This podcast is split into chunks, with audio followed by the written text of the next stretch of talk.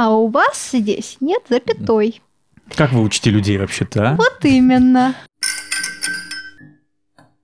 То, что все это делают, не обязательно вам нужно это делать. Надо как э, выбрать себе таблетку, да? Ты, ты, ты либо развлекаешь, На либо... самом деле вообще нельзя зацикливаться только на рилсах, потому что это всего лишь один инструмент.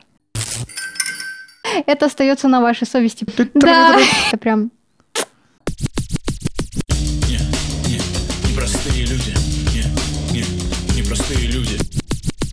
Друзья, привет. Э, Меня зовут Александр Яковцев. Это подкаст «Непростые люди». И у меня сегодня в гостях Катерина Маковеева. Катя, Привет. Э, Расскажи, пожалуйста, про себя. Я обычно гостей прошу представиться. Меня зовут Катя Маковеева. Я ассистентка Максима Ильяхова. И, в принципе, я к тебе пришла сейчас, можно сказать, из редакторской сферы, из редактуры контента, работы с контентом. Сейчас э, работаю вот у Максима, занимаюсь контентом и видеоконтентом. Выпускаем видео на YouTube, выпускаем видео в ВК, рилсы, шорты, клипы.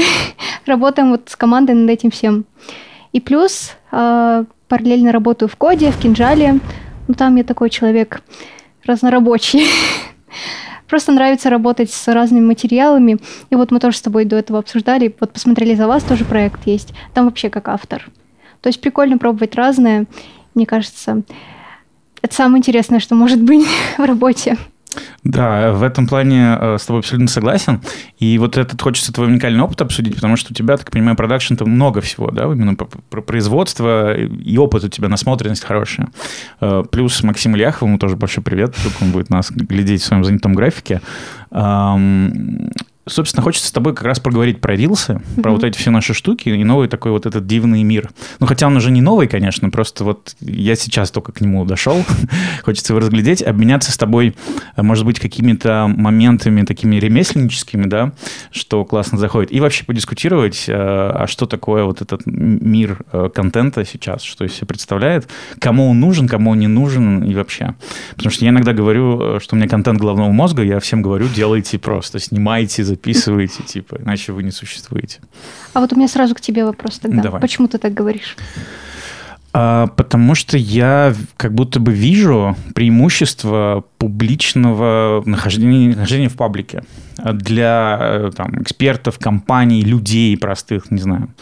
Кто-то ведет блог. Вот мне, например, как э, автору подкаста всегда прикольно. Вот я посмотрел, у тебя там есть канал, например, в телеге про английский язык. Да, там, или там, не знаю, соцсети ты ведешь, о чем ты рассуждаешь. И, и, э, не знаю, например, сотрудника можно посмотреть, а кто он вообще, да, посмотрев его блог, например. Или когда человек что-то делает, э, ты можешь там понять сразу, это твой вайп, не твой Мгм. вайп, считать это. То есть не Мгм. обязательно с ним надо там в баню сходить, побухать или что-то, а ты можешь просто, ну, как бы уже дистанционно э, примерно сложить в какое-то впечатление. Или то же самое с компанией. Вот если она что-то транслирует, то есть мы же Мгм. покупаем обычно не то, что у компании это что-то есть, а то, что мы разделяем ее какие-то ценности, вот важность такого, блин, я вот хочу.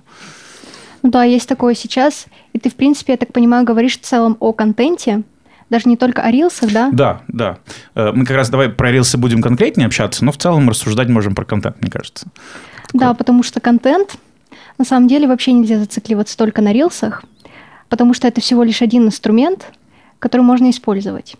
На самом деле контент это же вообще огромная штука, огромная... Там очень много инструментов, и какие инструменты применять зависит в общем и целом от того вообще, что нужно бизнесу, что нужно самому человеку, который ведет блог.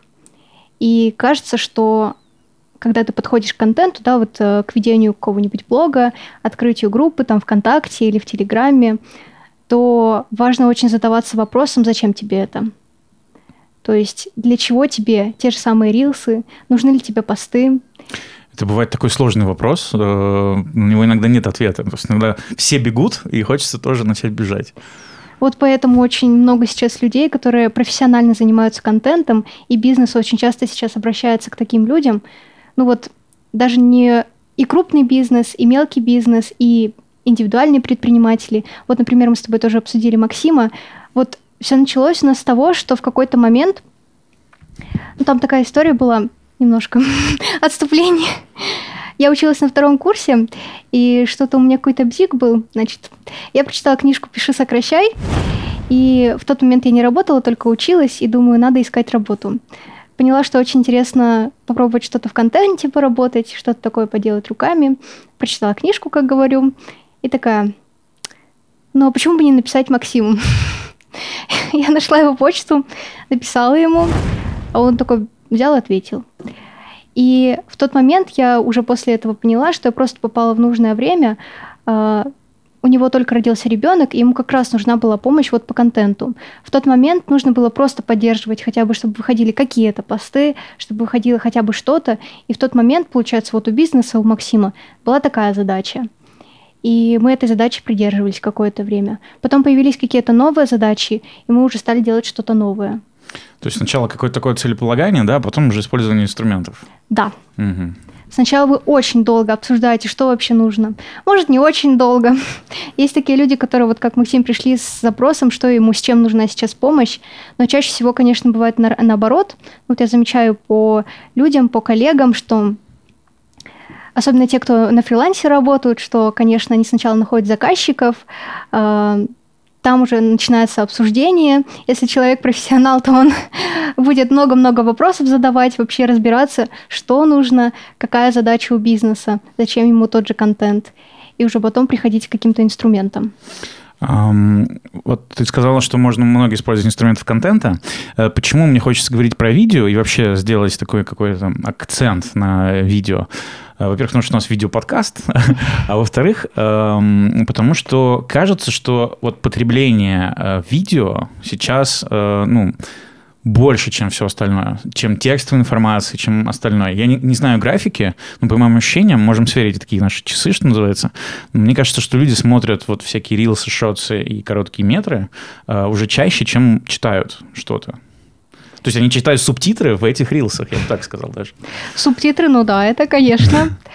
Но кажется, что здесь такая ситуация, что как бы тексты тоже продолжают читать. Просто надо понимать, э, сейчас сформулирую даже. Давай возьмем журнал «Кинжал», например, вот угу. для примера. То есть это такой большой журнал, который выпускает статьи, выпускает длинные статьи. И люди же почему-то продолжают это читать. Им это интересно.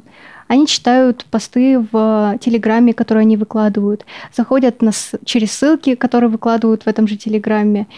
То есть спрос на тексты, например, вот если сравнивать тексты и видео, он не падает. Просто нужно понимать, кто выкладывает и зачем, опять, наверное, можно так сформулировать. Mm-hmm. То есть э, вы опять же Созванивайтесь с клиентом, обсуждайте, что ему нужно. Часто вот бывает приходят, немножко отойду от видео, только немножко другой пример приведу. А, часто бывает приходят к лавредам там какие-нибудь клиенты из Яндекса, из, ну, откуда-нибудь, из большой компании, говорят, нам нужно бренд-медиа. Почему они так говорят? Потому что увидели, что у Тинькофф журнала вышел журнал, все его читают, нам тоже это нужно. Ну, как бы, а зачем вам это нужно? И вы дальше начинаете разбираться. Кажется, что с видео та же самая история, как бы то, что все это делают, не обязательно вам нужно это делать. Э, Значит, хочется сразу спросить вопрос, а вот как понять тогда, давай, что вот видео нужно? Я понимаю, что это как-то сложно, наверное, так звучит. Но можем какие-нибудь пару задачек придумать? Давай так. Немножко хочется вот какую-то привязать конкретные штуки. А давай какой-нибудь пример, может быть, ты задашь? Давай. А, ну, у меня есть мой пример, что называется. Вот я сейчас хочу сделать такие мини-курсы их назвал Александрики, угу. э, типа тестирую такую нишу, что э, есть вот эксперты-эксперты и вот прочие товарищи, а есть куча разных таких практик, которые обычно, э, я сам долгое время, знаешь, когда ты в книжке их встречаешь, ты такой, ну, потом сделаю, ну, там потом надо сделать, угу. больше, быстрее дочитаю. И, в общем, их как-то вот не делаешь, короче. А они бы могли тебя тоже неплохо как-то продвинуть. И вот хочется и самому делать, и как бы с аудиторией как-то взаимодействовать. Ну и, собственно, я такой думаю, о, классно, что, можно это через Reels продвигать давать по чуть-чуть и как бы вот такую воронку строить, что вот посмотрели, уже пользу получили, интересно стало, подписались, посмотрели. Но это кажется, что вот очевидно здесь видео нормально работает, да, потому что это как бы видео практики, и через видео ты их рекламируешь. Ну, получается, что ты сейчас сам у себя заказчик. Угу. Ты рассуждаешь каким-то образом, строишь гипотезы, угу. И дальше ты их проверяешь. ну, по логике вещей, и смотришь, вообще это работает или это не работает. Это приводит к тебе тех, кто тебе нужен, или это не приводит. И дальше либо отвергаешь, либо пробуешь что-то другое, и смотришь по этому. Мгм. Кажется, я ответила бы так. Еще один момент, если у тебя вообще ресурсы, чтобы это делать, то же самое время, то же самое, возможно, чьи-то чужие руки, если у тебя нет своего времени. И вот от этого тоже можно оттолкнуться. Очень Классный поинт, эм, что действительно нужно оценивать свои ресурсы, потому что иногда кажется действительно, что там у Тинькова свое медиа, у всех свое медиа, и ты там себя шурмячно, ты такой, хочу свое медиа. Ну и можешь как бы, правда, это не совладать. А вот это, кстати, тоже ты тут хорошо отметил. Зачем шаурмишный медиа? Опять вопрос к тебе. Э, Ну, я такой вот хочу по- потроллить эту историю, что как раз э, все как бы, да, не только Яндекс смотрит на Тиньков, но и весь бизнес остальной смотрит и такой, Да. блин, прикольно. Да-да-да. но не видит, сколько за этим как бы трудов, и кажется, ну, не знаю, может, это мое такое, знаешь, есть оптимистичное, что такое, да, ща повторим легко. То есть, пока не начнешь, не поймешь, как это сложно. Мгм. Ну да, вот здесь есть как раз тоже две стороны. Одна сторона вот про ресурсы, да, вот то, что на это нужно и время, и силы, и чаще всего человек, который будет этим заниматься. А с другой стороны, в принципе, не всегда шаурмишной нужны соцсети, например, те же. Ну, здесь мы, наверное, даже уже начинаем смотреть на поведение потребителей, потому что, ну, я не уверена, что если человек увидит шаурмишну в соцсетях, он такой, ну, надо вот туда сходить. Чаще всего туда заходит там по пути, проголодался человек, зашел. То есть здесь тоже нужно смотреть на бизнес, вообще оценивать. Но есть один кейс, э, есть такой сайт Пикабу развлекательный, и там э, один чувак, я как-то случайно увидел, э, открыл свою шурмячную, и вот в духе, не знаю, из-за Шабудинова стал рассказывать, то есть, смотрите, моя прибыль, вот мои клиенты, и трафик у него пошел как раз через вот это вот такое медиа внутри как бы соцсети. Значит, его гипотезы сработали. Да, так что как, как бы кажется, что универсальных ответов нету, да, таких, и нужно в каждой ситуации просто действительно задать себе вопрос, типа, получается, есть ли у меня ресурс, да, как бы есть ли у меня гипотеза вообще, что проверять, а не Мгм. просто делать от балды, Мгм. и уже идти как бы с этим как-то, да, взаимодействовать. Все верно. Абсолютно верно. Ну, класс вообще. Отлично получилось. Давай про рилсы теперь. Сфокусируем теперь наш, э, нашу такую, как это, что у нас там, бинокль э, с общего темы контента на э, видеоконтент. Потому что, наверное, я сейчас хочу на него фокус сделать, и это, знаешь, как это, мой личный в этом интерес. Я думаю, что еще остальным тоже будет интересно. Хочу сразу point сказать. Для меня сейчас рилсы, ну, рилсами я называю шорты, клипы, в общем, короткий метр, так называемый, да, Мгм. вот вертикальный формат до одной минуты. И это такая сейчас как бы условно золотая жила, потому что это бесплатная, по сути, реклама. Ну да, То да. есть за э, любую рекламу ты платишь в контексте, там в Яндексе, э, тар- таргет- за таргет ты платишь, а здесь ты, по сути, делаешь контент и все. То есть вот в тот момент, когда ты его выпустил, не, наверное, его тоже можно продвигать. А, ну, я имею в виду, что даже если ты просто его выпустил, загрузил, он уже на тебя работает. То есть дальше там вступают алгоритмы и как часто, вот. Но в Мгм. целом это такой супер классный рекламный канал. В принципе, так и есть. В Инстаграме это вообще, по-моему, сейчас один из единственных, один из немногих инструментов, которые работают, вот, чтобы собирать новых людей, каких-то голодных людей, которые тебя еще не видели, увидели твой рилс. Ну, тут тоже такая двоякая ситуация везде, везде две стороны, что, ну, не факт, что эти люди останутся потом с тобой, может быть, им понравился только этот рилс, им вообще нет смысла на тебя подписываться. Тоже тут нужно оценивать вообще, кто к тебе придет, останутся ли они, и пробовать. Мгм. А, Да, это, блин, на самом деле ты сейчас вот говоришь, и у меня мурашки внутри идут, потому что а, я до сих пор не ответил себе на вопрос, как бы я хотел это делать. И это на самом деле настолько для меня сложный вопрос, потому что э, у тебя могут быть 15 разных вариантов. Там, не знаю, вот туда-сюда, здесь вот такой выкладывать.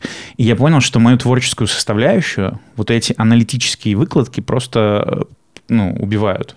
М. Мне проще делать, пробовать, кидать в мир и смотреть, что из этого выйдет, чем делать очень сложные просчеты. Знаешь, там, типа, я сейчас шаг Б, шаг В. Может, когда-нибудь научусь, но пока вот мне проще именно вот генерить и смотреть, знаешь, что идет лучше вот по факту. Ну вот я не могу сказать, что я эксперт вот по этим рилсам, да, вот я тоже как исследователь, мы просто пробуем разные форматы. Ну, сейчас такое будет немножко субъективное.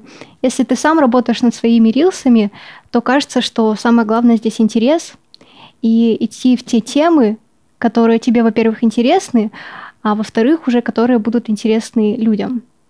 Потому что если тебе не будет интересно, то, ну, даже если они залетят, ну, не знаю, какой в этом смысл тогда? какой смысл в этой работе, если тебе это не интересно делать? Как бы, если у тебя уже есть другой человек, который за тебя это делает, то там, конечно, ты делаешь упор на что-то другое, на тему. Вот мы, например, с Максимом вывели, что а, ну, вообще, как будто самое главное это выбрать нормальную тему, интересную тему. Потому что, например, про текст мы очень много выпускали вот такой говорящей головы, где Максим экспертно рассказывает что-то про текст, но по факту эти видео почти всегда пролистывали, было нормально просмотров, но не так, как, например, вот когда Максим за минуту разбирал свой текст. Он брал какой-то очень плохой текст с канцеляритом, там со всякими вводными словами, убирал их очень быстро, и там было прям всегда очень много просмотров. Это очень интересно смотреть, это можно смотреть без звука, и это заходило, как по мне, намного лучше, чем вот говорящая голова. О, тут, знаешь, хочется сразу спросить, а, вот это на тему того, как люди потребляют контент. А, там же есть какая-то доля сме э, смехуёчки, почему-то хочется сказать слово. Так и есть. А, там котики какие-нибудь, ну, что-нибудь такое прикольное, а, когда ты на расслабоне. И как, есть иногда как, как будто бы полезное что-то. Угу. Вот. Но как будто бы полезное люди готовы смотреть меньше, чем смехуёчки. То есть какая-то такая вот градация есть. А что-то прям такое сложное, еще сложнее как будто смотреть. И вот это как бы первая да, история. А вторая история, что несмотря на это, вот у меня лента из-за моих лайков э, больше состоит как раз из всяких умных мыслей, там, стоиков и каких-то. Они меня все время там пичкают цитатами и прочим там таким. Но это я себе эту ленту настроил. Угу. То есть у меня котиков там нет вообще. Ну, иногда, может, какие-то попадаются. Даже иногда хочется чуть больше мужскотиков. Может, надо лайки хоть проставить нормально. Но вот, вот в итоге как будто бы так. То есть люди больше хотят какой-то пример смотреть, да, чем, чем теорию. Вот и какой вывод можно сделать из э, того, что ты сказала про говорящую голову? Вообще, здесь мы ступаем тоже на такую тропу редактуры, э, потому что, в принципе, весь контент, он делится на Давай разделим его на прагматику и развлекательное. Там есть еще социальное, но ну, это опустим в общем. И в основном Инстаграм — это, конечно, развлекательное. Все, что развлекает тебя, все, что ты можешь посмотреть там перед сном, пролистнуть, возможно, посмотреть без звука, чтобы это так вот перед сном, вот как говорю, в туалете посмотреть. Вот это все, это чаще вот основная доля вот Reels. Экспертные они тоже, промель... тоже появляются, но замечаю сейчас э, такое настроение, что ну, это занимает уже очень маленькую долю всего контента. И вот если у тебя настроена вот так вот лента, то тебе, понятно, будет попадаться вот это.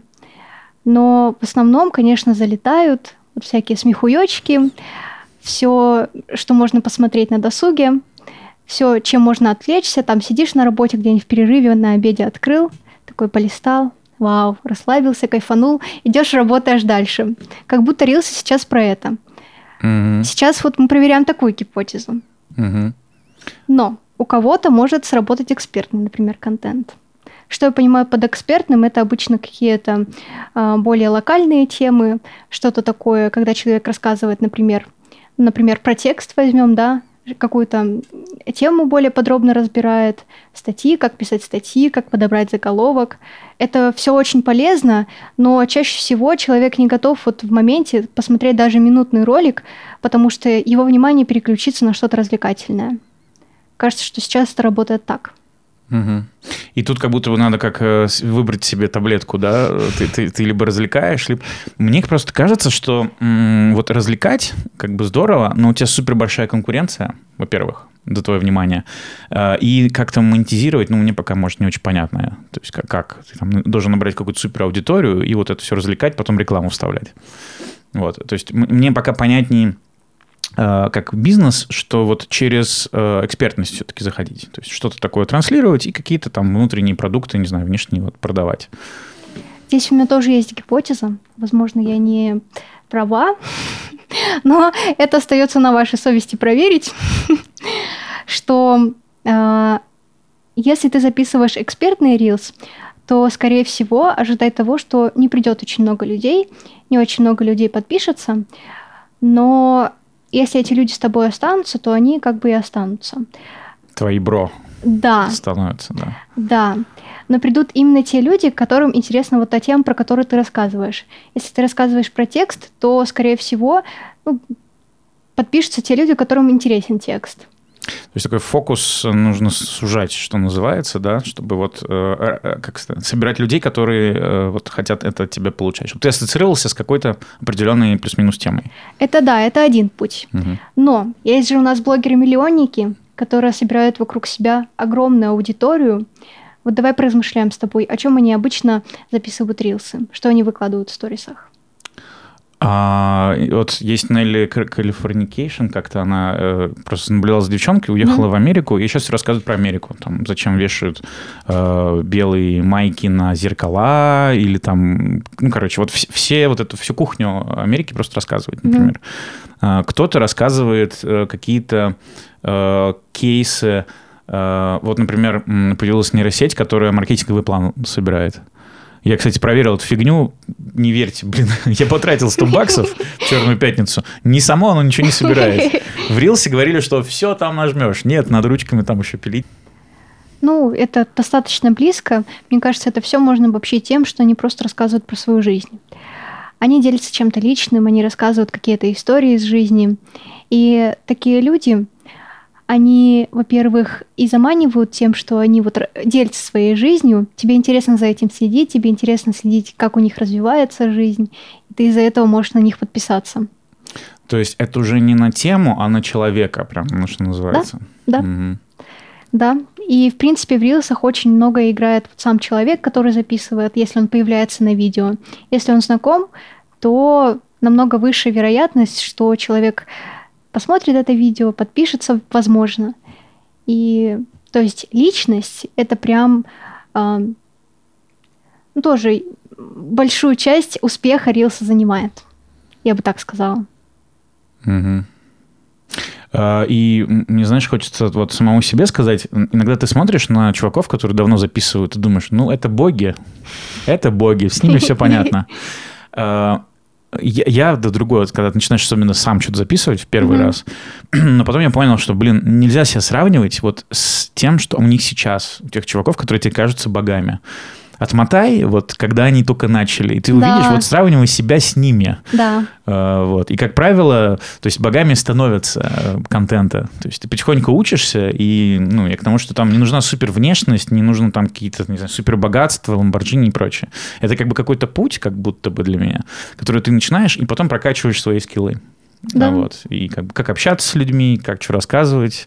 В общем, у тебя миллион каких-то дублей, и потом уже начинается с 101-го, там все здорово. да. А еще поговаривают, что надо себя с самим же собой сравнивать. Год назад, пять лет назад, десять лет назад. Ну да, да. Это самый классный путь. Э, Вот если научишься, расскажи мне. Ладно, у меня пока не получается. Все равно как-то глаз, как-то вот этот мозг рептилии все равно как-то думает, смотрит на других тоже. Поверь мне, еще 21 год. Мне еще это самой предстоит. Да. Э, Кстати, про возраст мы поговорим еще. Э, Значит, э, что такое? А может, прямо сейчас давай поговорим, раз мы Давай. заговорили. Давай. Тебе 21, мне 37. Мы, по сути, с тобой э, такая через поколенческая, да, там есть теория поколения, что там 12 лет, ну, допустим, да, там у нас даже больше. Эм, Вот мне хочется с тобой обсудить, а что для тебя вообще вот Reels, что для меня Reels? Вот сравнить это с разных сторон. Потому что обычно, как мозг работает, мне так кажется, вот то, что у тебя есть, ты думаешь, что весь мир так об этом думает. И иногда хочется вот эти часы сверить и посмотреть, блин, так, а вообще как, как вот... Да, да, есть такое искажение. У нас очень со знакомыми часто такое происходит. Но я очень люблю посмотреть какие-нибудь мемы, ну чисто лично я. И начинаю иногда разговаривать мемами, а меня не очень понимают, и я такая, да, да, да. Да, это сложно бывает, когда нибудь шутку вставишь. А мне была такая штука, на английском что-нибудь скажу, вот какой-то Мгм. тоже мем, шутка или фраза какая-нибудь. А люди, которые не знают английского, они просто... Да, да. А ты думаешь, что так, типа, ну, ты подстегнул, как бы шуточку выбросил в костер дружбы, а нет. И потом тупо, когда ты начинаешь что-то переводить, вообще все теряется просто. С рилсами, наверное, та же фигня. У кого-то лента подстроена своим образом, у кого-то другим образом. И кажется, что у всех попадаются одни и те же видео, какие попадаются тебе. Ну, кажется, что это совсем не так. Какое-то время мне попадались очень, ну, тоже из личного опыта, просто вот э, что я смотрю, что я наблюдаю, э, очень часто попадались видео про танцы, и это было в то время, когда я занималась танцами, соответственно. Я останавливалась на них, я смотрела их, до конца смотрела, много смотрела. Потом в какой-то момент они исчезли, и это было тоже связано с тем, что я перестала заниматься танцами. Вот чем ты интересуешься в моменте, так и подстраивается под тебя лента. А можно ли сказать, что вот эта лента рилсов, да, это новый телек? Да, мне кажется, да. То есть, если раньше мы залипали в телек, Да. то сейчас мы просто залипаем сюда, вот в этот экранчик э, и как бы фигачим. Ну да. И получается, что вот контент это такие каналы. Есть ОРТ, то есть мимасы, которые всем показывают, а есть вот уже кабельные там какие-нибудь для, там, для твоих интересов именно. Да, может быть, так и есть. Ну, как минимум, вот для поколения нашего, твоего поколения. Ну, в принципе, мы тут не очень далеко, если сравнивать с нашими бабушками, дедушками, которые, конечно, продолжают смотреть телевизор. И здесь тоже так интересно, вот сейчас об этом подумала, что если на ТВ сейчас в основном стал такой контент эм, выходить, что очень много новостей, очень много говорят эм, про и про войну, и вообще про то, что сейчас происходит, то Инстаграм, ВК, все вот эти рилсы... Аполитичный. Чаще Мгм. всего. Если у тебя лента, конечно, так не настроена, что у тебя постоянно новости попадаются. И ты туда можешь зайти и выбрать для себя, в принципе, то, что ты хочешь смотреть. Если хочешь чаще смотреть котиков, ты чаще смотришь видео про котиков, и они тебе чаще попадаются. Ты такой заходишь радостный, посмотрел видосики, уходишь тоже радостный. И сразу так на душе как-то хорошо. Такое по себе. Окситоцин, да, выделяется. И погнали. Недавно попадался тоже а, Рилс. Значит, а, чувак сидит на диване и такой... а, у всех ли так, что YouTube там сейчас для того, чтобы поесть, посидеть, Рилс для того, чтобы посидеть в туалете, еще что-то там для чего-то еще. Вот. Просто что-то мне вспомнилось. Да, да, у меня совпадение, Да, да. у меня тоже. Ага, отлично. Я для себя уже поставил э, в телефоне всякие OneSec и прочие штуки. Это приложение, которое, э, для тех, кто не знает, э, блокирует тебе. Ты не можешь сразу открыть. Оно тебя заставляет там подышать или что-нибудь сделать, а только потом О. открывает тебе твою штуку. Неплохо. э, твое приложение какое-нибудь, Мгм. куда, куда ты залипаешь. А, То есть вот бороться с этой аддиктивностью, этой дофаминовой зависимостью от просмотров э, ленты и прочего. Потому что это такой как бы... э, Я это называю быстрые углеводы. То есть Есть они такое, не да. полезные, но они тебе сразу в кровь удовольствие впрыскивают. Да, просто- скушал шоколадку и такой, «М-м». также посмотрел Да, Рилс. и, и при этом они еще энергию с тебя вытягивают. Потому что вот каждый просмотр это такая как бы функция внимания, ты туда чуть-чуть раздаешь, и потом так, ну что, давайте поработаем, А, ты тут уже у тебя как будто... Да. да. Это очень круто, что ты это замечаешь, потому что ам, я тоже, бывает, ловлю себя на такой мысли, но обычно отгоняю от себя эти мысли, потому что ам, ну, хочется чего-нибудь такого. быстро съесть и быстро идти дальше, что-то делать. Хотя, конечно, а, в перерыве каком-то лучше полежать, лучше посмотреть в потолок, но иногда ты просто себя не контролируешь, такой, ай да, смотришь видео. Мне Да. кажется, многие могут ам, с этим, в этом себя увидеть как-то. Да. Эм, Ну, там все-таки умные люди их создают, э, все эти наши приложухи. э, И там, конечно, не зря они получают своими там миллиарды, миллионы долларов. э, Да. Знают, как с нами, как животными, так... Да, Как сороки. Так и есть. Да, бежим за ними. Эм, Давай э, поговорим еще про э, вот эту вот ремесленническую часть э, рилсов и прочего. Как такой, знаешь, вот об- обменяемся с тобой, то, что называется, практическим опытом. Э, Первое, наверное, что хочу сказать, э, великий алгоритм. Э, Как ты его видишь? Сейчас давай попробую сформулировать в конкретной ситуации. Вот у меня есть знакомая, она пытается как бы, ну, на мой взгляд, как будто бы угадывать, что нравится алгоритму, Мгм. и делать то, что он хочет. Э, моя, моя позиция такая, что э, для меня вот этот алгоритм, это как с сайтами раньше было, вот и как с SEO-ссылками. Mm-hmm. То есть кто-то тоже пытался все угадать и сделать так, чтобы вот оказаться на первом месте. А кто-то просто вот фигачит и все. Я в итоге пришел к тому, что я хочу просто фигачить, пробовать разное. И отношусь к этому как к черному ящику. То есть хрен его знает, что там на самом деле. Mm-hmm. Вот как у тебя впечатление, вот что такое алгоритм и как с ним ты выстраиваешь эти отношения. А вот расскажи сначала, как у твоей знакомой, как успехи? Слушай, хорошо, успехи. Это, кстати, вот Вероника, которая вот у меня на прошлом подкасте была. Опять а, привет передадим. Да, привет передаем, Вероника. А, и у нее успехи, собственно, вот с 300 подписчиков. Она, э, то есть, начала два месяца делать рилсы каждый день. А, и сейчас у него, по-моему, 11 тысяч. Вот. И через миллионник, 2 миллиона один ролик набрал. Ну и остальные там есть там по сотни тысяч. Ну, короче, мне кажется, что это так успешная история. Классно. Вот. То есть э, и в этом смысле для меня она как будто бы немножко заложник этого своего успеха, что теперь шаг влево, шаг вправо надо делать очень аккуратно. Потому что ты можешь, ну, как бы, да, как, значит, ну, набрал это все, несешь на подносике, и можешь это все расплескаться у тебя. Ну, я здесь... в этом плане, у меня мало народу, я могу вас все себе позволить что-то. Угу. Ну, здесь, может, тоже немножко субъективно будет, но кажется, что каждый человек тоже может выбрать свой путь, как идти. Если ей нравится так работать, если ей нравится, что э,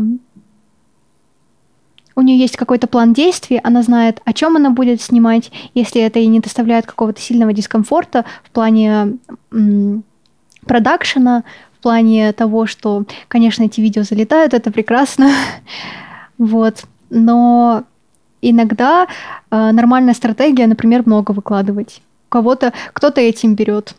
То есть просто там каждый день новый рилс. Часто вот есть одна девушка в Инстаграме, она записывает видео. Сейчас расскажу.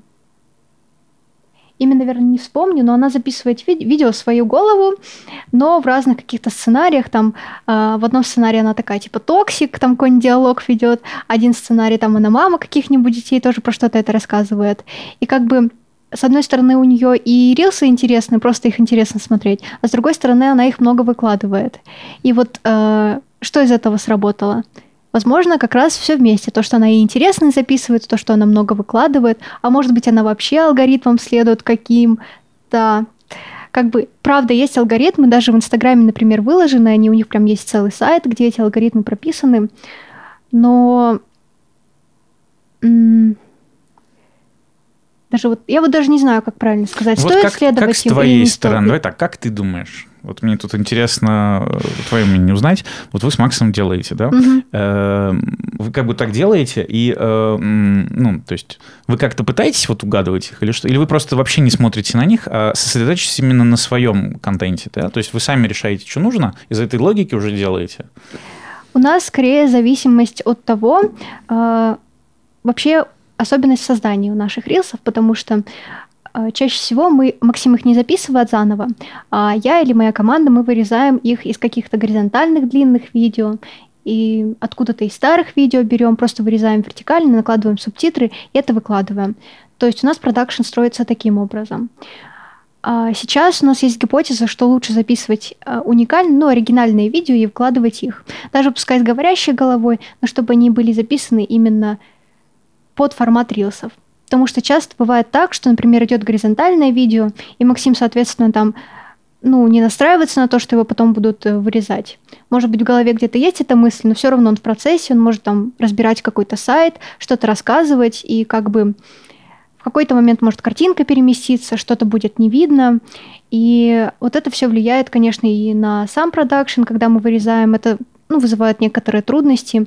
И потом, когда ты выкладываешь, это тоже когда-то теряется контекст того, что происходило ранее в видео, когда-то бывает что-то не видно. То есть такие детали, на которые надо обращать внимание. И сейчас вот э, про алгоритмы мы, кстати, вообще никогда не говорили. Возможно, нам стоит обсудить этот вопрос, но как-то мы об этом вообще не задумывались. Ну, как еще раз повторюсь, что это особенность нашего продакшена.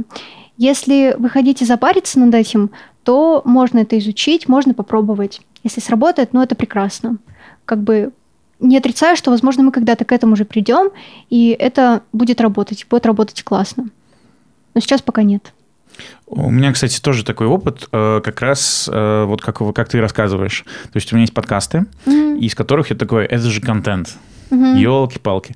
А, Да. Это, не знаю, знаешь или нет, давай поиграем в маленькую игру. Э, Среднее время просмотра, вот у меня подкаст обычно там час-полтора, допустим. Э, Как ты думаешь, какое среднее время просмотра? Мне кажется, смотрят, ну, первые минут пять. Ну, 11, 10, э, 11 Мгм. от, от разного ролика зависит. Да. Но вот среднее это вот 10-11. То есть э, действительно длинные вот эти все истории, они точно не для всех. Ну, вот, потому что, во-первых, много конкуренции. Мгм. э, то есть, ну, там, мамы точно смотрят, я знаю, вот, что называется. Э, И э, была гипотеза, что так, надо повышать к выпускам э, внимание. Я буду из них нарезать э, Мгм. короткие штуки. Да. Вот. И нарезка коротких штук, она на самом деле это адовая история, потому что действительно тебе нужна какую-то мысль, которая может идти там три минуты, как-то Мгм. сжать. Вот. И м, потом у меня был опыт, я начал записывать просто отдельные рилсы, э, и я понял, насколько действительно это круче. Они круче как бы работают, потому что ты в них можешь выдержать вот эту структуру, какой-то мини-сторителлинг, не уже как бы по факту что-то, Да. а вот как бы такая история. Так что вот у меня тоже опыт оказался, что когда ты записываешь прямо... Ну, кажется, что это вообще очевидная история, да, что когда ты прям продукт делаешь для площадки конкретной, конкретного канала, ты можешь его сделать круче, чем ну, уже по статичному принципу собираешь что-то. Да, да. Но это, опять же, нужно больше ресурсов, больше времени, чтобы это Мгм. все записать. И тут опять вот этот вот баланс, да, как Да. бы цели и ресурсов, на- насколько. Да. Ам, так, Вот здесь, кстати, ну, добавлю просто немножко совсем. А, почему мы стали так делать, почему стали вырезать из старых? Потому что у Максима была задача, чтобы он вообще к этому не прикасался.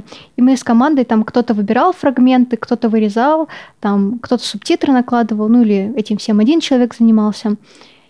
Вот. А у Максима не было времени просто, чтобы записать вот отдельные вертикальные ролики.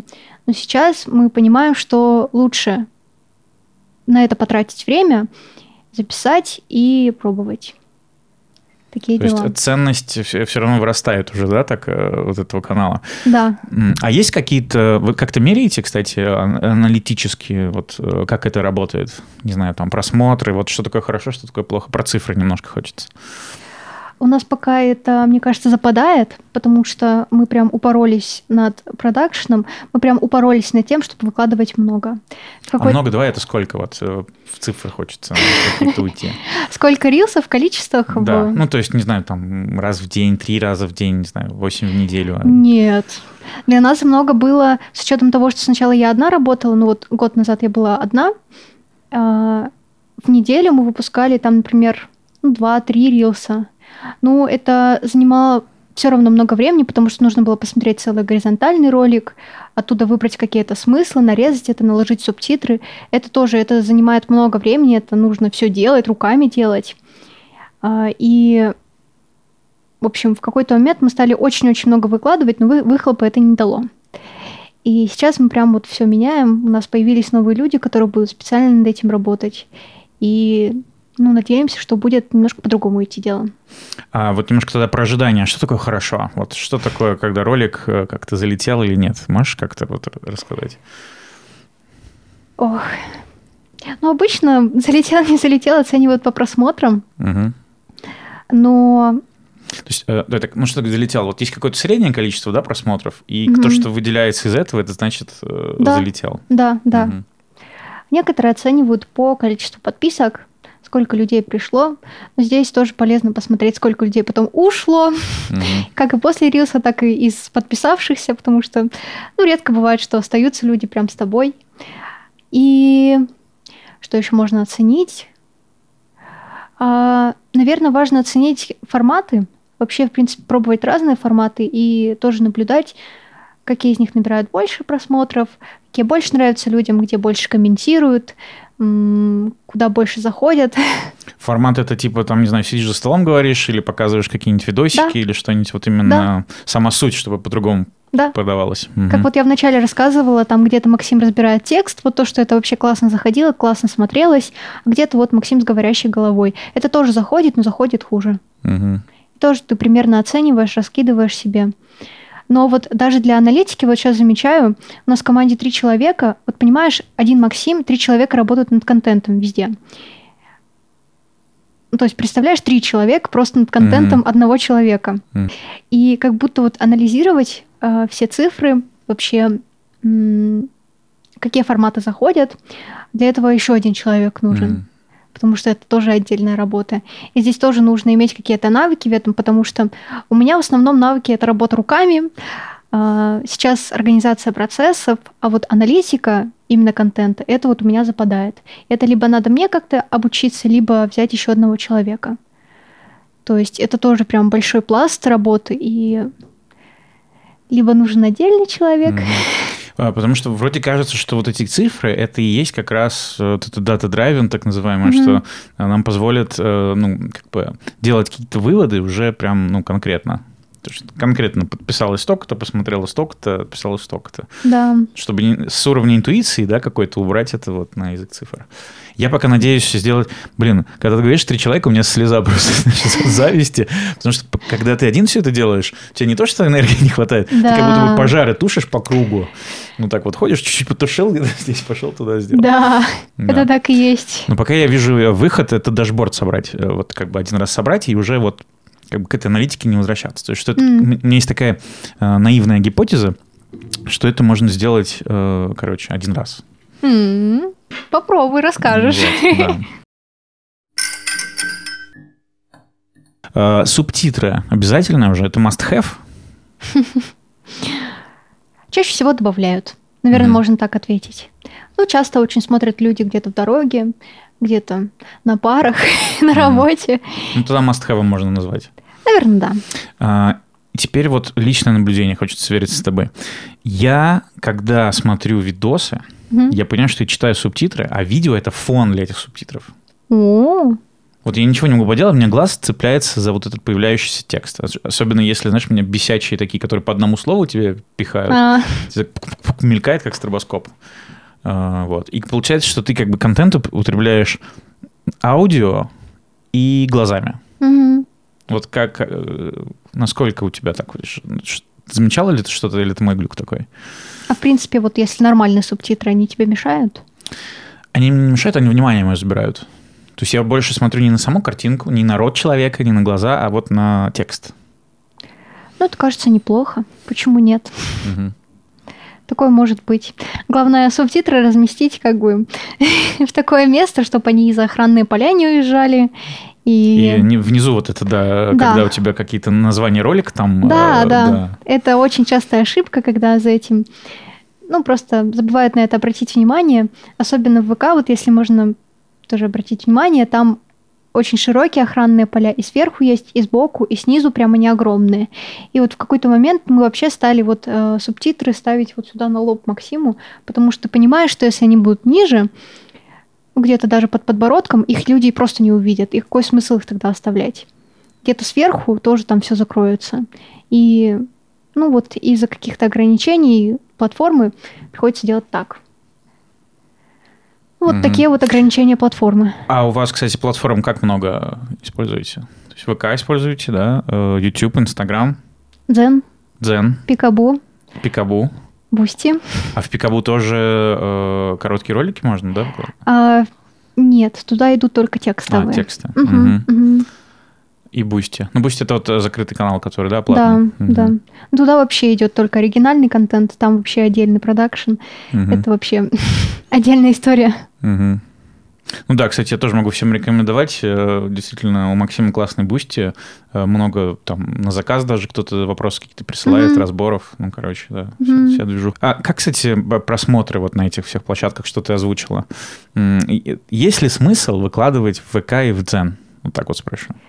Да, я так и отвечу, потому что а, вообще, ну, не знаю, насколько это тайна, насколько это не тайна, возможно, это просто никто не замечает, но в Дзен и ВК у нас выходят те же материалы, что же в Телеграме. Просто там находятся немножко другие люди. Их нет в Телеграме, но они есть в Дзене, и часть людей есть в ВК. И для них эти материалы абсолютно новые.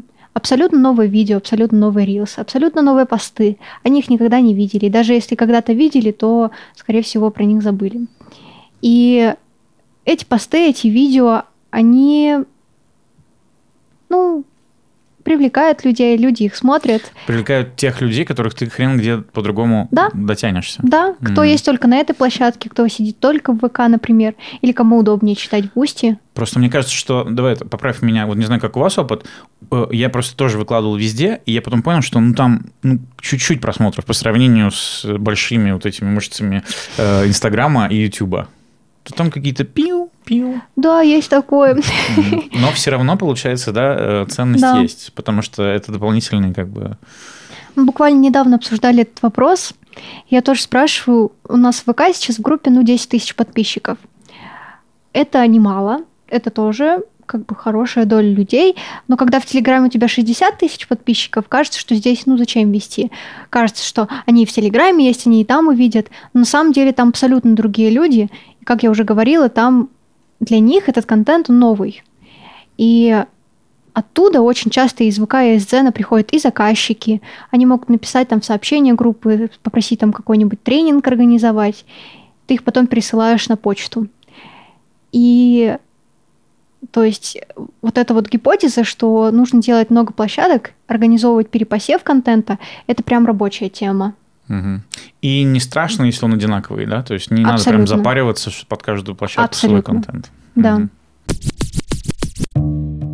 Длительность. Давай так. Есть ли...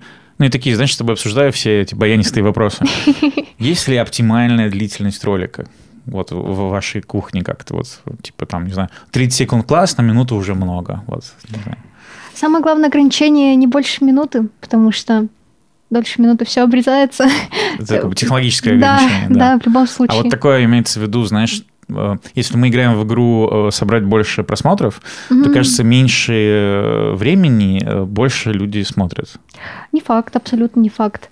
А здесь, наверное, больше работают первые секунды, когда человек тебя видит.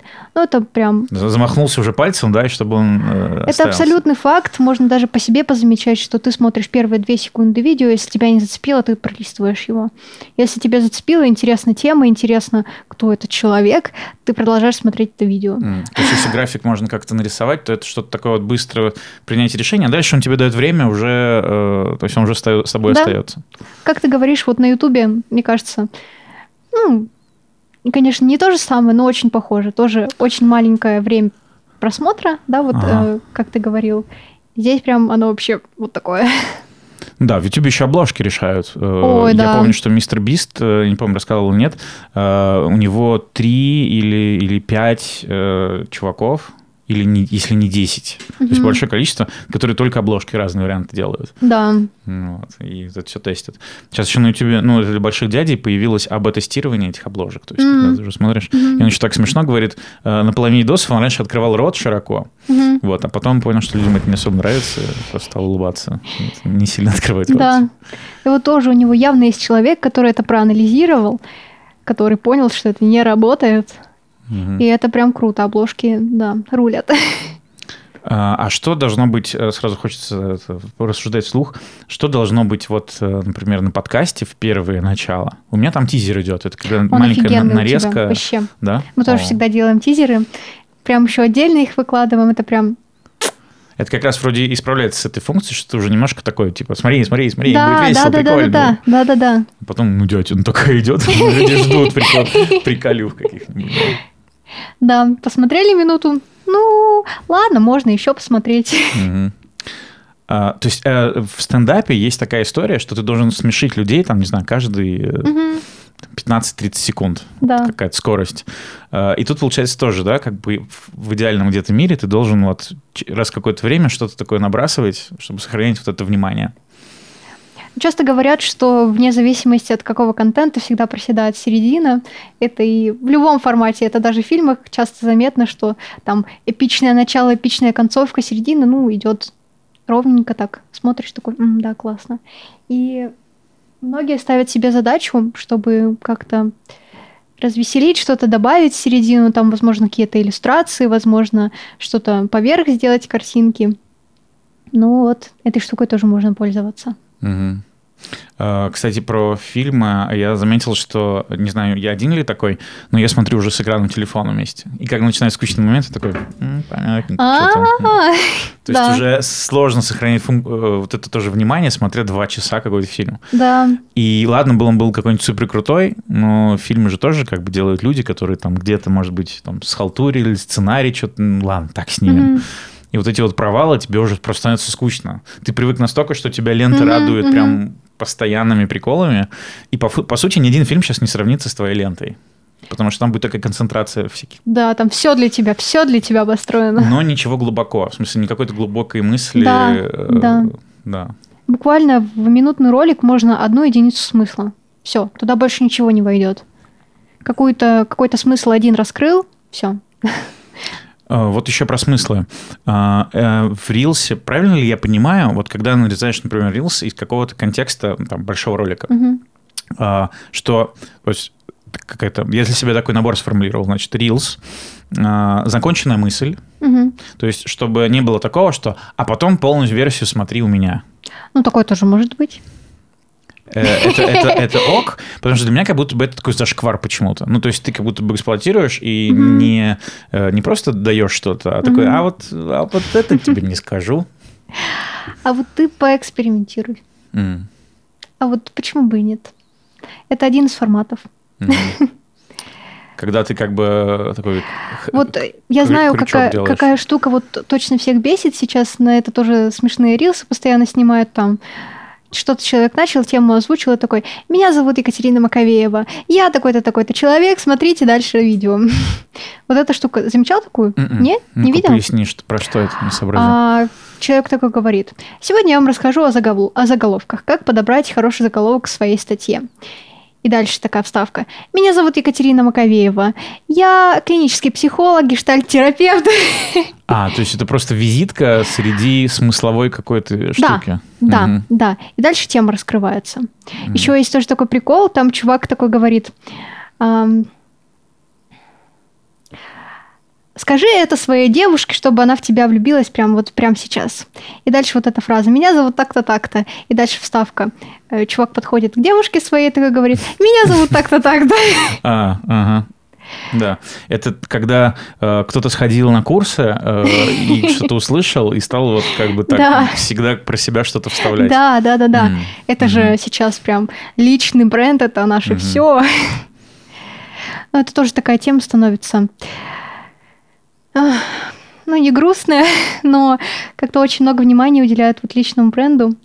Ну, а почему, почему тебе грустно от этого? А в том плане, что как будто сейчас это звучит а- отовсюду, и все этим занимаются. И это, Вот. знаешь, как раньше, э, когда все стали ездить на сноубордах, уже стало неприкольно ездить на сноуборде, уже на лыжи встаешь. Ну, Потому да. что не как все. Потому что когда уже все делают одно и то же, ты хочешь быть уже не как все. Ну, типа да. М. Возможно, я ошибаюсь, и, возможно, это работает. Поэтому тоже как-то критически к этому важно подойти. Мгм. И вообще ко всему, что мы сейчас обсуждаем, тоже полезно критически вообще это пересмотреть. А, Ну вот, э, по- по-хорошему, да, но Мгм. люди глубоко иррациональные существа. И мы очень много Да. делаем вообще не по тому, что мы там придумали. Поэтому как будто бы, да, вектор этот возвращать классно. Мгм. Э, Еще раз себя спрашивать, чтобы что. Да, так и есть, Мгм. так и есть. Почему так часто вот говорят про критическое мышление? Ну, потому что это важно. Насколько это я сейчас понимаю, вот опять же в свой 21 год, ну, кажется, что полезно что-то перепроверить дважды, как-то критически посмотреть на какие-то факты. Ну, это полезно. И по учебе это замечаю. Мы недавно вот на английском это обсуждали. И по работе тоже. Лучше что-то перепроверить, чем принять за вот за истину. Давай сейчас мы немножко уйдем от рилсов, потом к ним еще вернемся. А, хочется вот, пользуясь случаем, как раз э, ты студентка, получается, Мгм. да? Высшая школа экономики, правильно у тебя? Экономика. Да. Разведочку провел. А, Вот ты какой курс сейчас? Четвертый. Четвертый. Тебе еще год, да? Или Ну, вот заканчиваю сейчас. Бакалавриат, получается, да? Вот э, мир как будто бы стал так меняться быстро. Да? Мгм. Вот как ты сейчас видишь, э, не знаю, какой-то свой такой traction, э, блин, американские, американизированные слова, давай как-нибудь это назовем, как карьерный какой-то путь, не знаю, вот как ты э, в этом смысле планируешь какое-то свое будущее? Потому что я почему для тебя спрашиваю? Потому что вот сейчас я, например, 15 лет занимался одним бизнесом, сейчас я что-то другим занимаюсь, и я уже понимаю, что послезавтра я уже буду третьим заниматься, что уже вот эта частота смены какой-то деятельности направлений становится супер быстрой. Мгм. А как это вот сейчас для тебя, э, студентки четвертого курса? А, Ну, вообще, я замечаю особенность, ну, наверное, своей просто психики, что я очень люблю разную деятельность. И вот для меня заниматься в один день одним, в другой день другим, это прям кайф. То есть для кого-то это большой стресс, для меня это прям удовольствие. И поэтому я не очень сильно беспокоюсь о том, что какая-то профессия, например, исчезнет. Я просто буду заниматься чем-то другим. И в этом плане, ну, то есть а, не очень много волнений. Наверное, поэтому я сейчас учусь на экономе, при этом работаю где-то в контенте. а, Третье вообще не знаю, что будет дальше. И, ну, то есть, не то, что совсем об этом не волнуюсь, но я верю, что я смогу перестроиться на что-то другое. То есть, если чат э, ГПТ или роботы заменят одну специальность, такая, окей, что там еще, да? Ну да, что-то вроде того. Ну, не знаю, ну мне просто как-то кажется, что так интереснее, что ли, жить. Мгм. Да, я с тобой абсолютно тоже согласен. Вот мне тоже вот это как, мне легко менять контексты, и более того, Мгм. даже их э, необходимо менять, потому что когда я долго в Мгм. чем-то одном, все уже тухло, все неинтересно, грустно, Мгм. серость и печаль. Ну вот ты как раз ушел из предпринимательства, а мне достаточно интересно попробовать открыть какое-то свое Ну, знаешь, дело. как бы, не скажу, что прям ушел, вот ушел из конкретного Мгм. бизнеса, я бы так Мгм. сказал. Потому что из предпринимательства невозможно уйти. Ты как бы один раз, когда это распробовал, ты уже, ну, назад дороги нет. Надо будет тебя порасспрашивать еще про предпринимательство. Возьму у тебя интервью.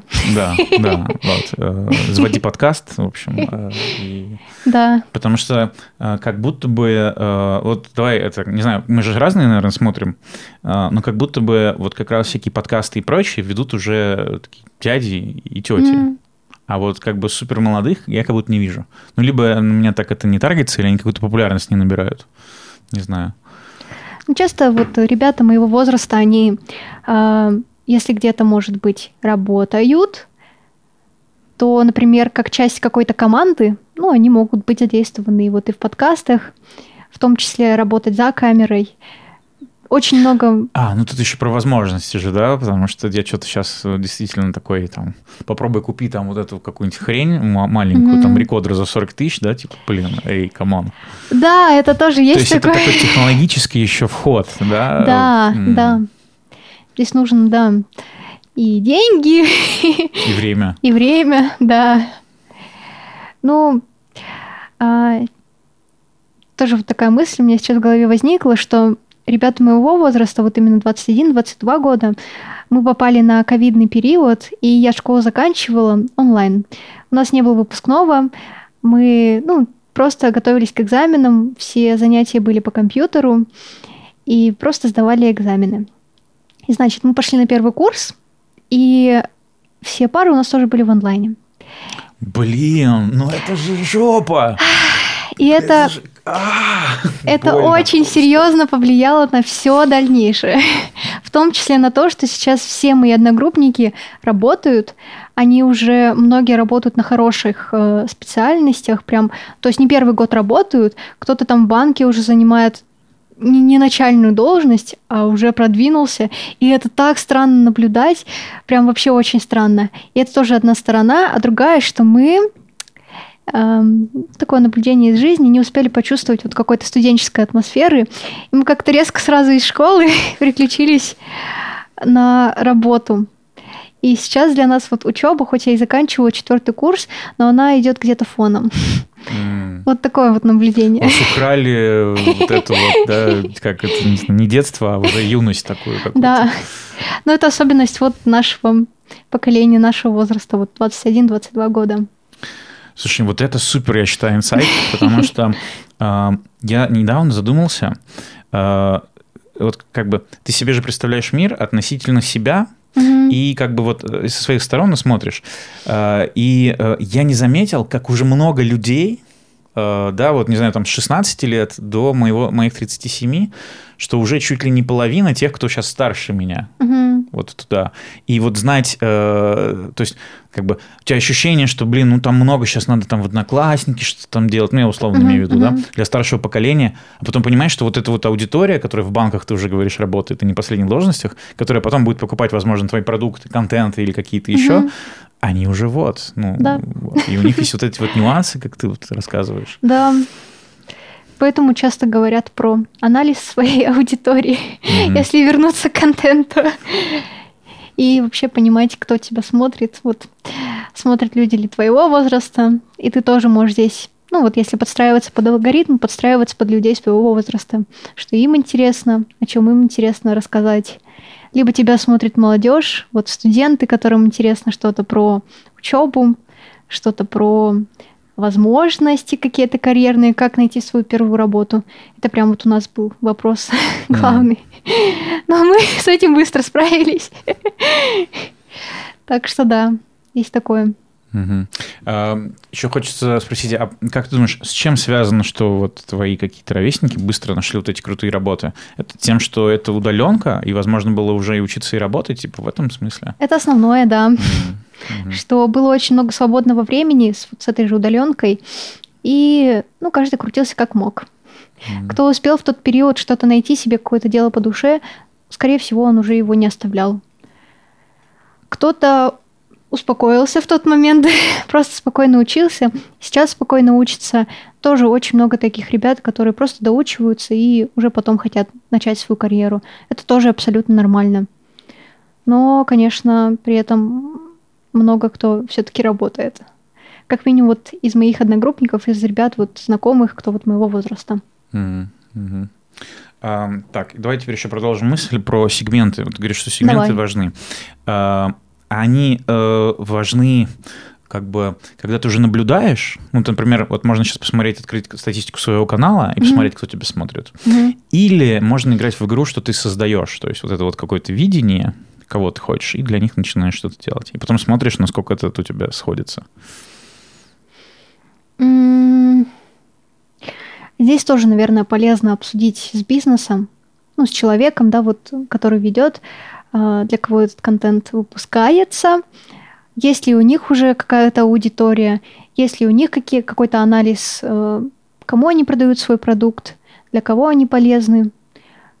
Если аудитории нет, то строить какую-то новую, искать Мгм. своих людей, в том числе через контент, через то, что будет интересно им.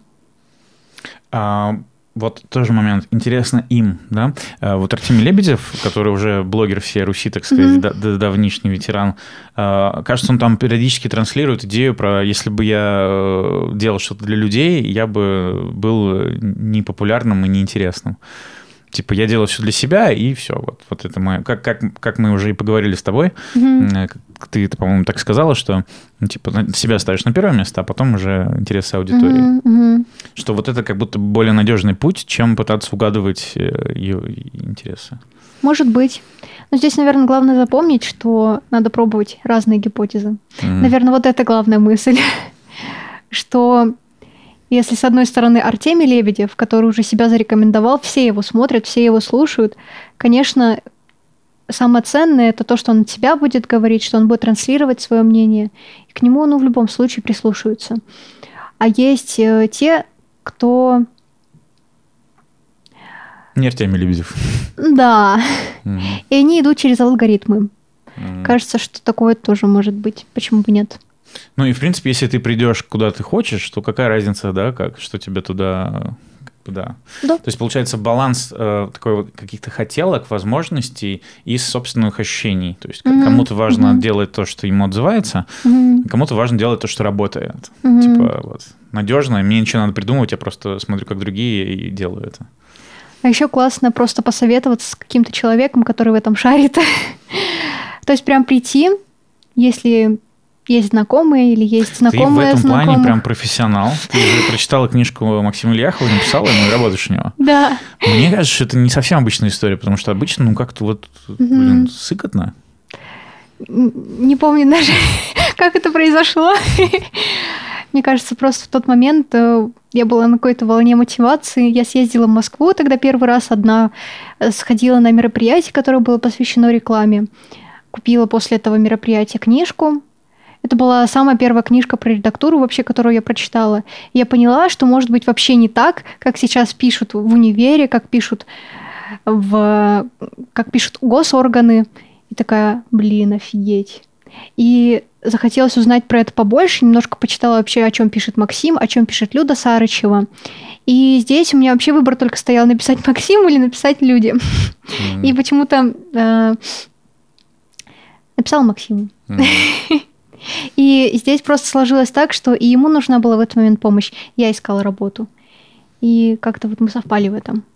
Ну, и вот это продолжает твою мысль как раз, что, типа, можно спросить, Да. а, то есть...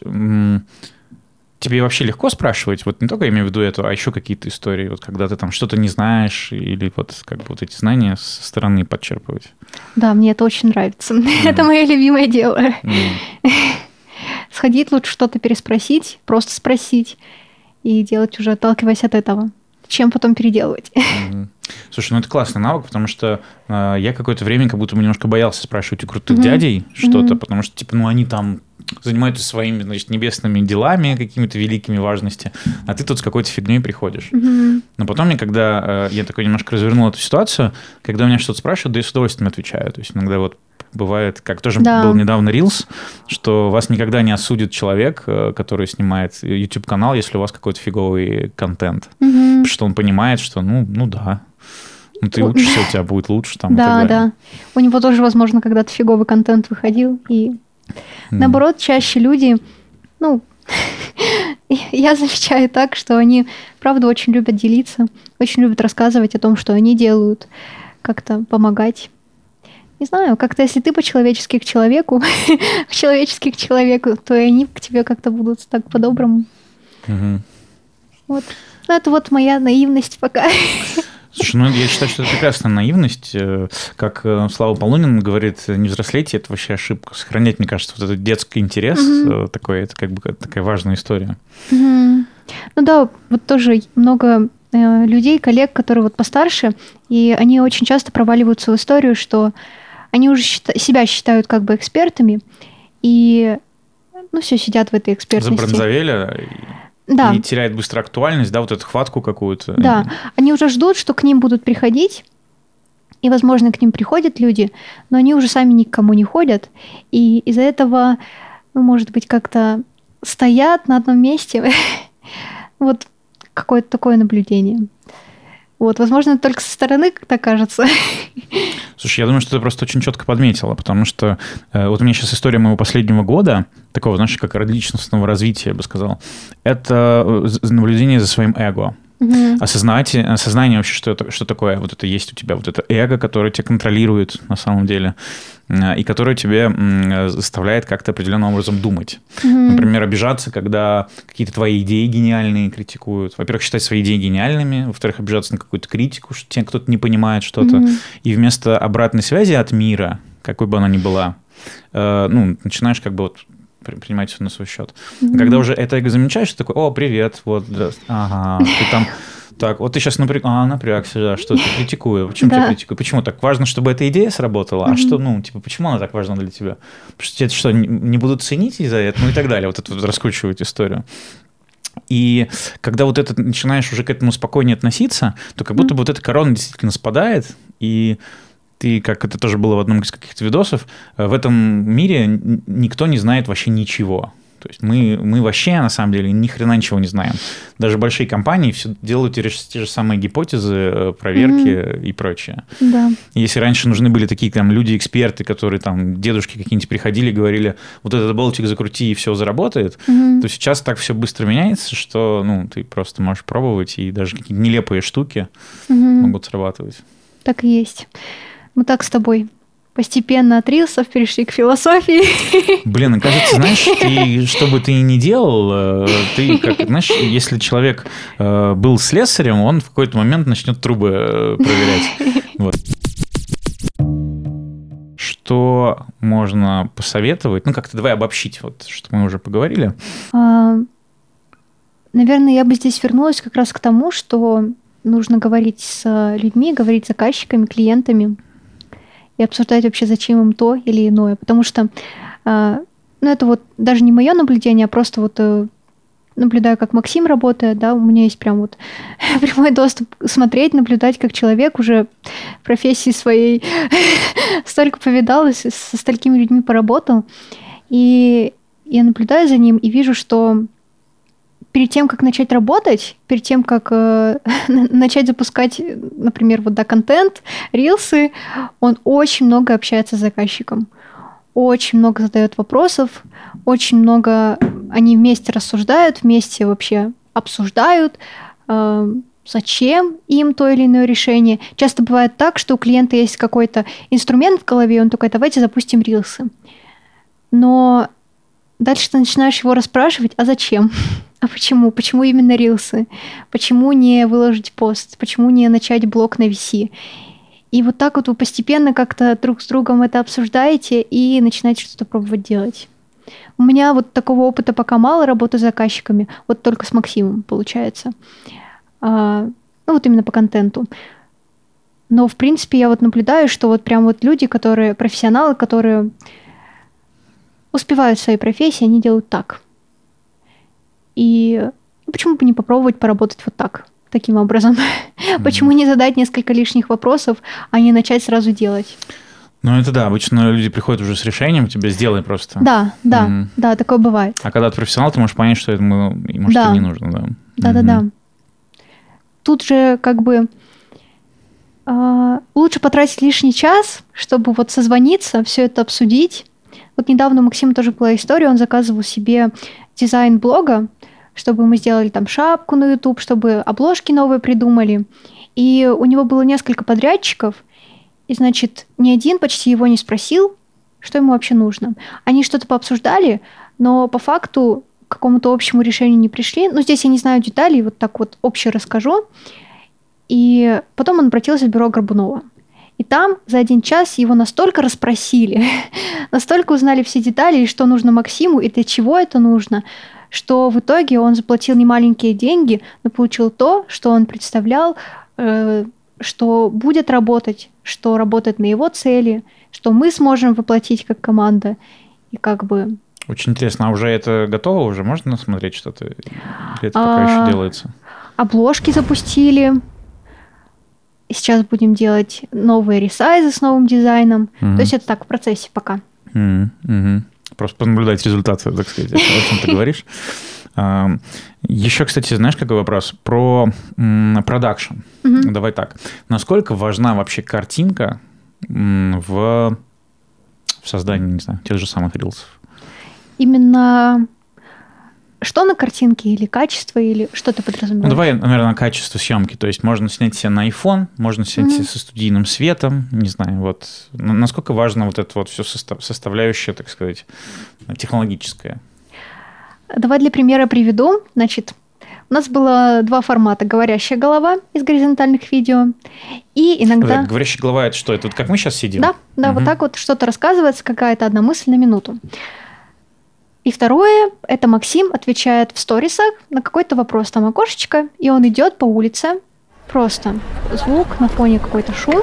С телефоном? С телефоном, да, качество фигня. Но он что-то рассказывает. Выкладываем оба видео, оба заходят примерно одинаково. Вот, то есть в какие-то моменты качество съемки, оно, в принципе, вообще не влияет. Но если поставить в ряд вот говорящую голову, такое видео, и, например, какое-нибудь видео, снятое специально для рилсов, какое-то очень интересное, какая-то тема взята, тему он взял, которую интересно смотреть, то, скорее всего, вот третье видео, оно выиграет по сравнению с двумя предыдущими. То есть как бы вроде и влияет качество, а вроде не влияет. Вот как здесь ответить правильно? Получается, что наверное так, при прочих равных, э, вот то видео, которое снято прям специаль, специально для этого, э, будет, скорее всего, лучше заходить. Вероятно. Угу. Надо пробовать. Угу. первые два видео, чем были хороши, они были просты а, в... Производстве. Да, Мгм. там. И они набрали, ну, соответственно, сколько-то просмотров, сколько-то И комментариев. можно ли сказать тогда, что еще э, кон- контент, как это, контент is the king, то есть э, контент это самое важное, потому что даже если будет записано на телефон что-то крутое, это классно, чем когда ты в суперстудии продакшене будешь фигню нести на хорошо записанную камеру. Скорее всего, скорее всего, так и будет. Наверное. Мгм. Возвращаемся к единой мысли, надо пробовать. Мне кажется, вот те, кто смотрит такие вот видео, да, например, вот заголовок увидит, как записать крутые рилсы. Ну, представим, что такой заголовок у этого видео будет. И как будто сейчас им дадут прям вот инструменты, чтобы записать классные Да, видео. типа вот тебе там 5, Да. иди просто делай с закрытыми Да. глазами, да. Кажется, что это очень глупо. Ну, это, ну как это возможно такое? То есть нет ничего универсального, все очень индивидуально. Э, Получается, чтобы понять, что конкретно для тебя подходит, тебе нужно много чего попробовать. Есть ребята, пока мы не перешли прям к выводам, выводам, есть ребята двое, которые записывают э, разные сюжеты, разные из э, жизни, из 90-х, из нулевых, там, то они эмо ребята, Мгм. то они там мама с отцом там э, сына Типа сценки такие скетчи Да, разыгрывают. Мгм. да, да. И у них это так классно получается, у них такая классная аудитория, и вот они нашли вот эту вот свою жилу, им нравится самим это записывать. Они сделали это своей работой, и ну прям вот чувствуется, что им самим это нравится, и на это хочется смотреть.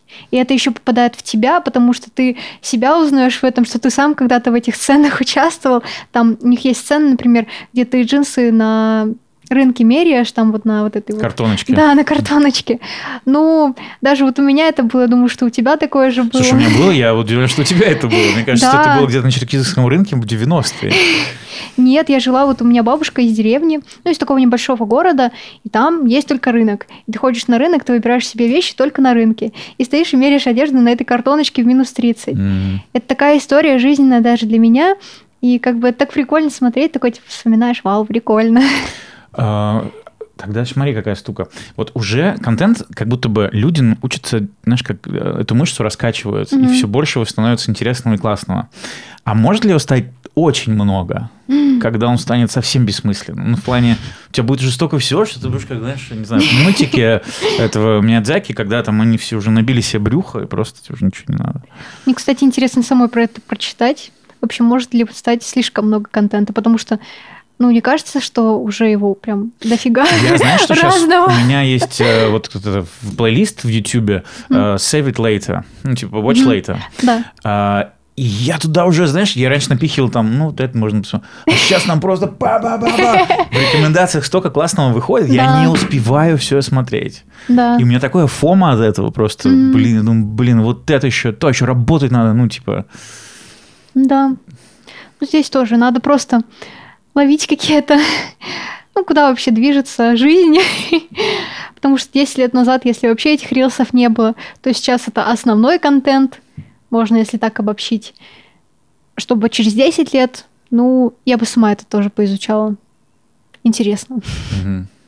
да. Ну, может, роботы уже, да, там, Maybe. все придут и...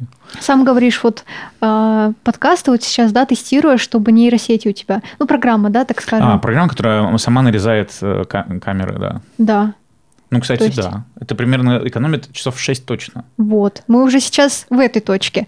А что будет еще через 10 лет? Что это за точка будет? Ну, интересно.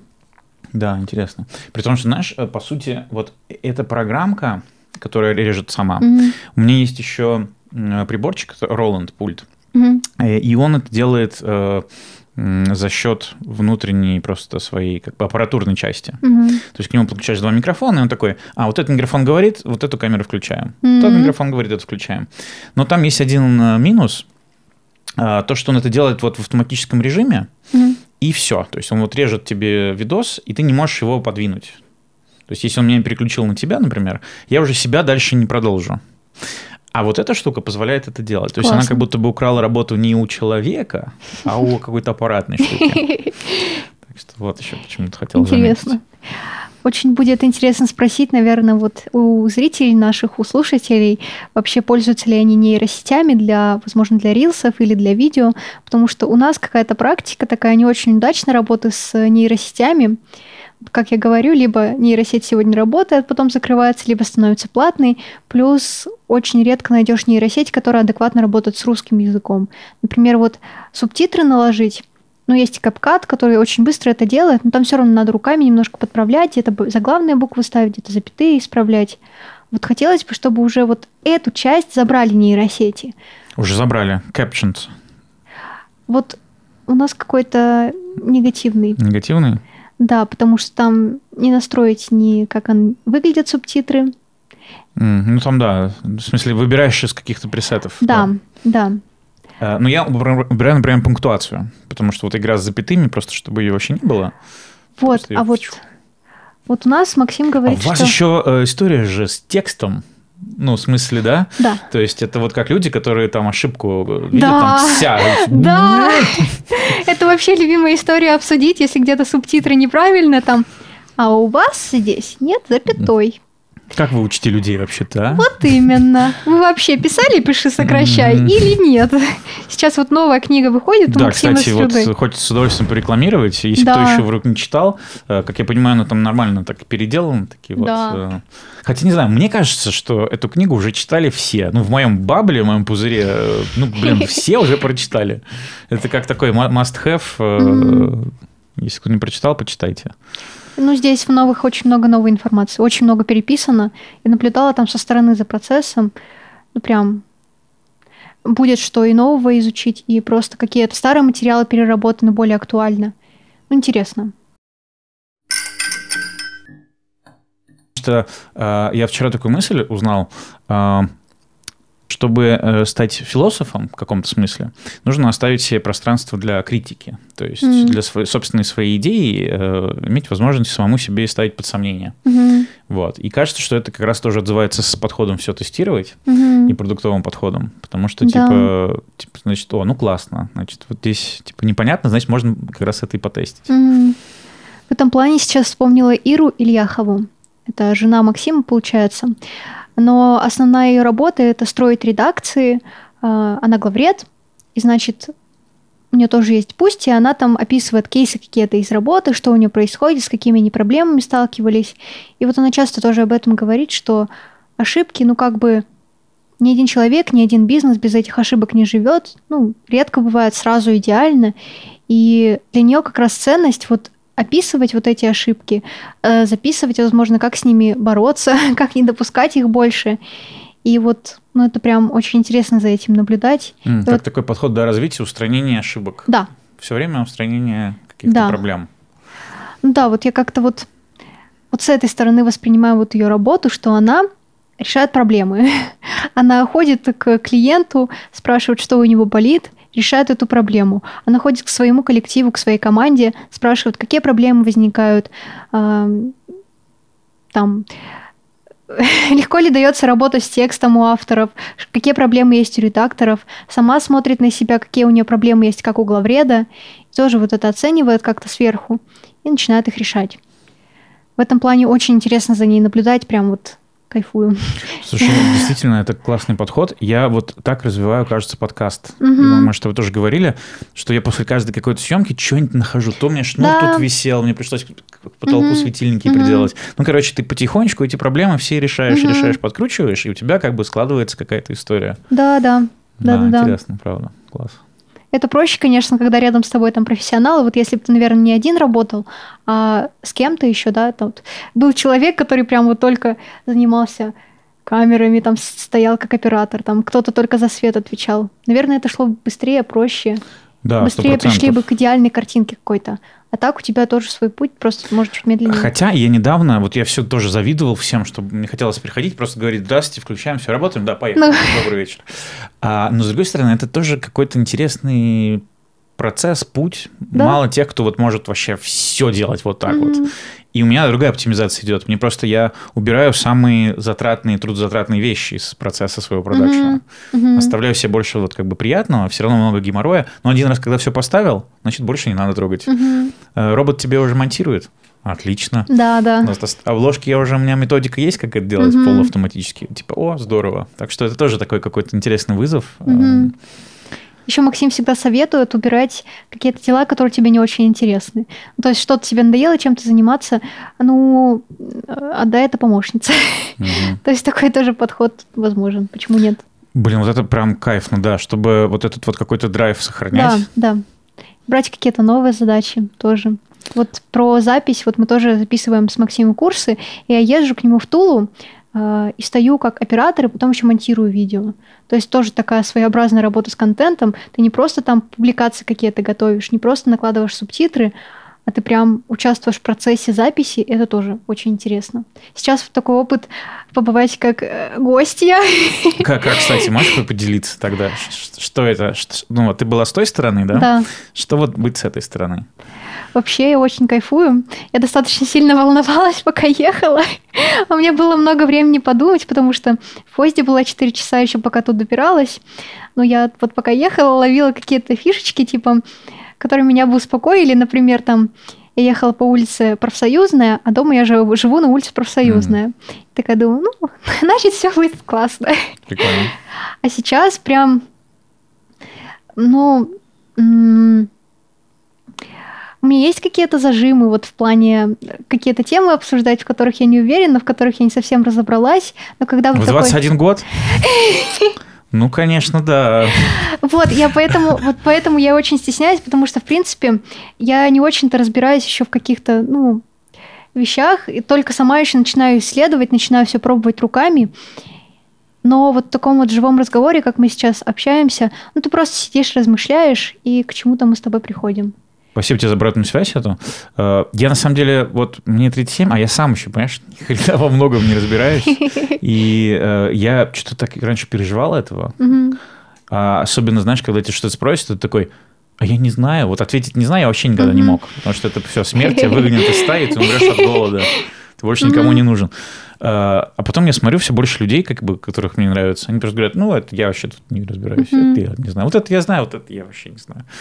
Ну, Так еще что- помогает, да, вот спрашивать.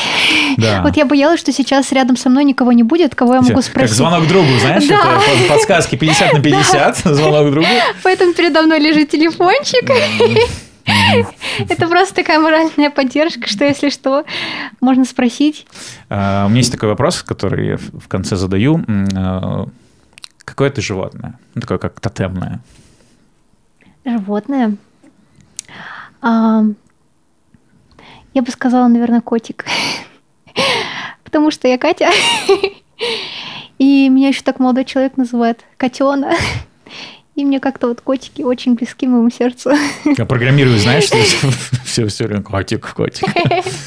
Да, котики милые. Респект котикам.